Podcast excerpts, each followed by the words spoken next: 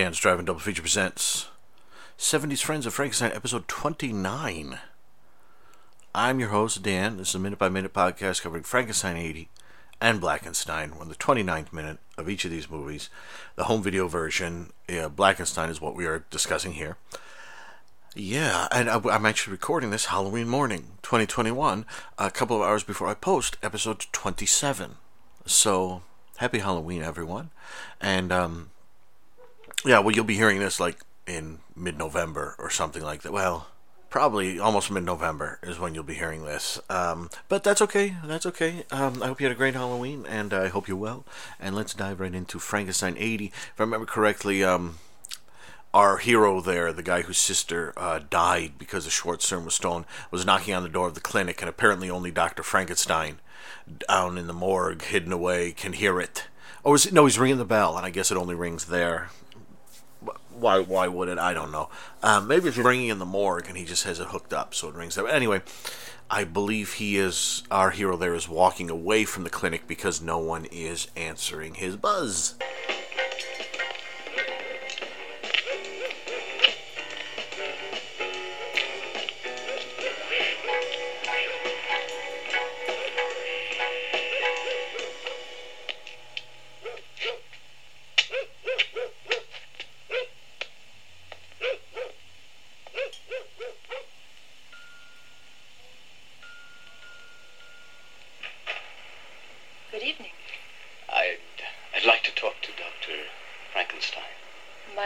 In now. If you'd like to leave a message, I'll see that he gets it. I'm sorry to disturb you, miss, but I'm a reporter. My name is Carl Schoen. If you'll tell me when I'll find him in, I'll come back. He'll be here tomorrow at ten. Then I'll be sure to come back tomorrow morning. Fine. Thank you. Thank you very much. Good evening. Evening. Sometimes it's tough to tell if the scene is meant to be awkward or not because of the dubbing, these strange occasional pauses, and occasional moments where the um, dubbers are trying to get the voices to match up with the mouths moving, but they end up sounding odd, and this sequence is one of those. Forgive me, I'm, suddenly there are a thousand birds outside my window. I, I don't know what's going on. They enjoy Frankenstein eighty, I guess. So please forgive the, the all the crazy bird noise.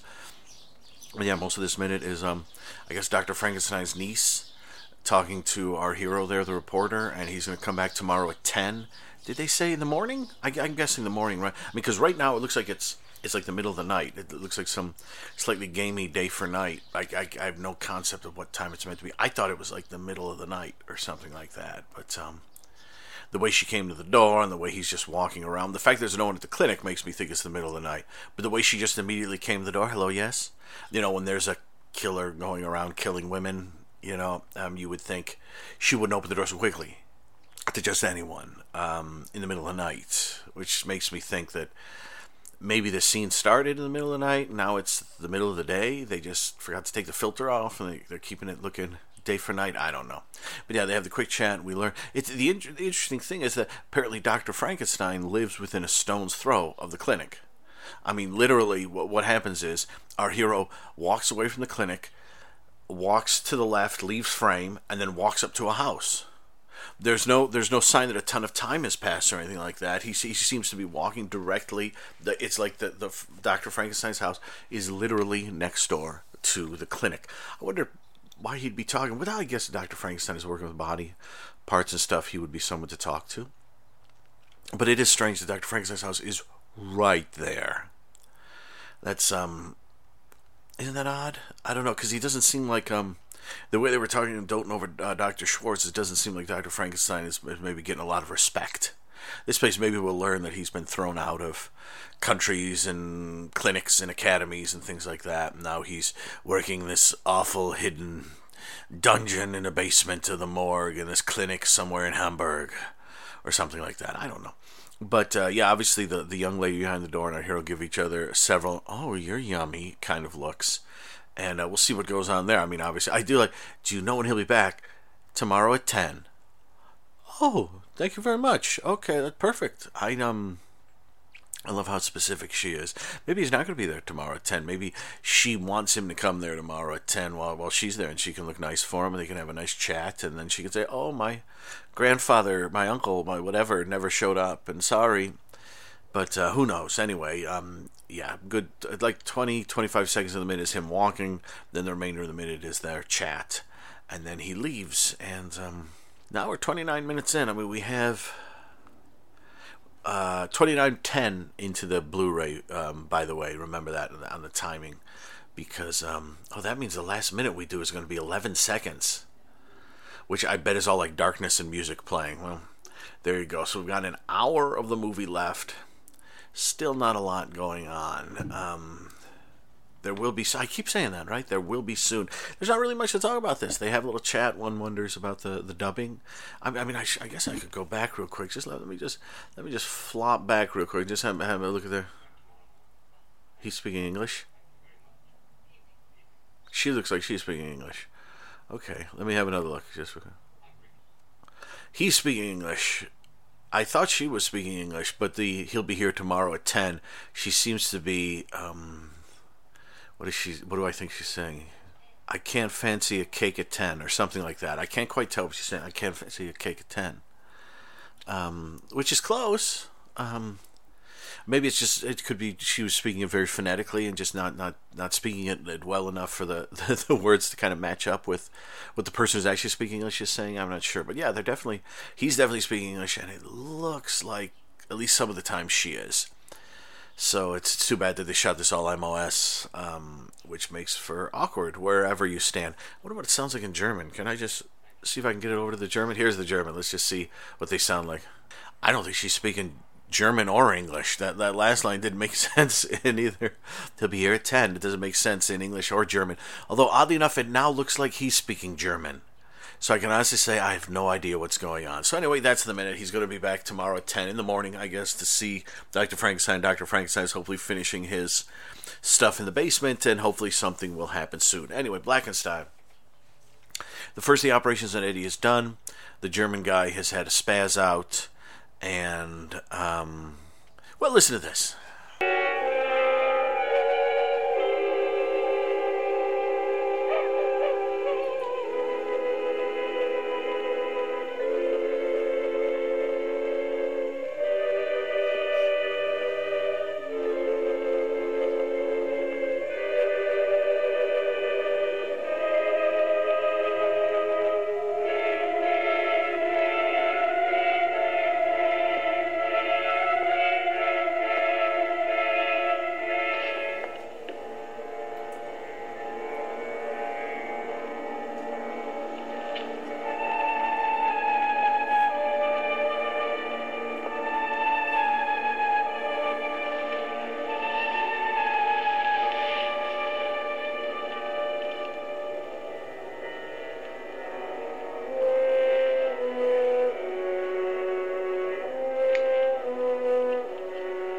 I'm jealous of whichever minute by minute podcast it gives, uh, it is that gets to do the uh, theatrical version, because the theatrical version at the at twenty-nine at the, at the moment of twenty it fades out.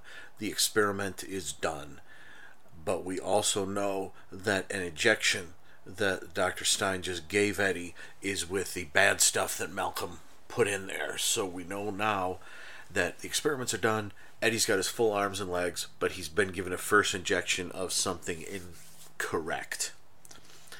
In the home video version, we basically get Winifred looking out the window.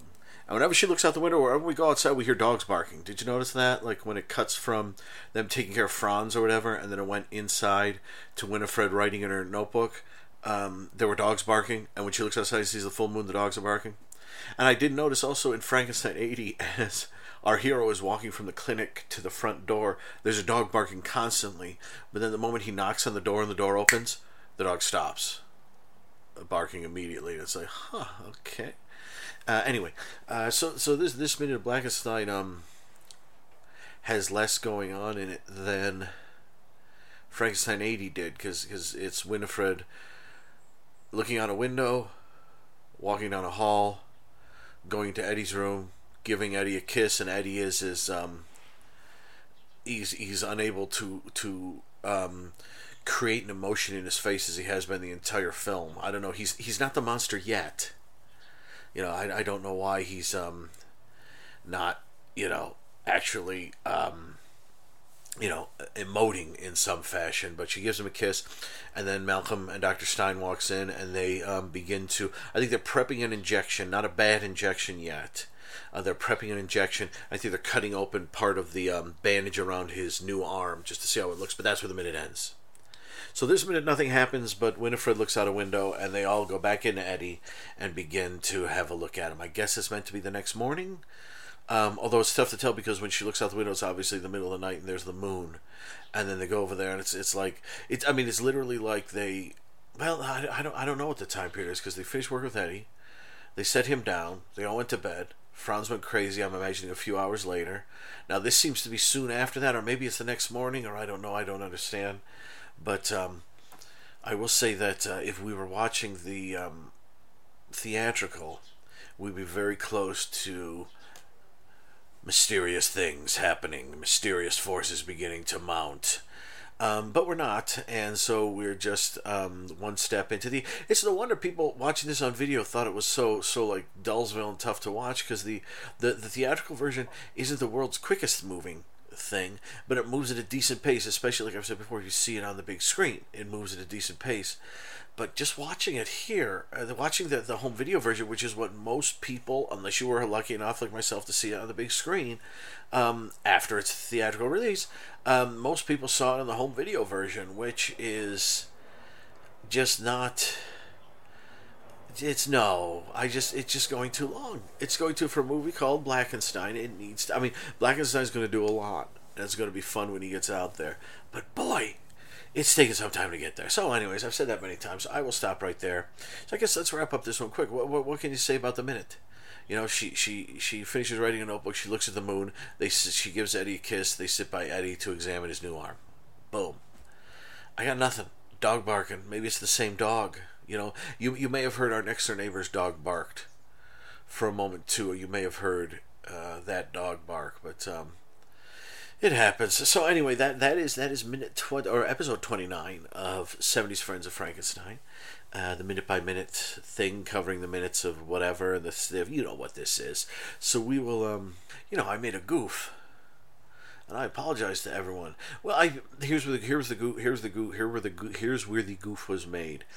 I goofed in that the scene with Franz going crazy. When did I say this scene with Franz going crazy is? Did I say that? I said that. No, I didn't goof. No, no, no. Okay, Dan, forget, forget this. Um. So that's the end of episode twenty-nine of seventies Friends of Frankenstein. Be back next time for um. Let's look at Eddie's arm, and let's um, maybe our hero will walk around some more in whatever time of day this is. Or maybe it'll suddenly be ten the next morning. I don't know, but listen to this.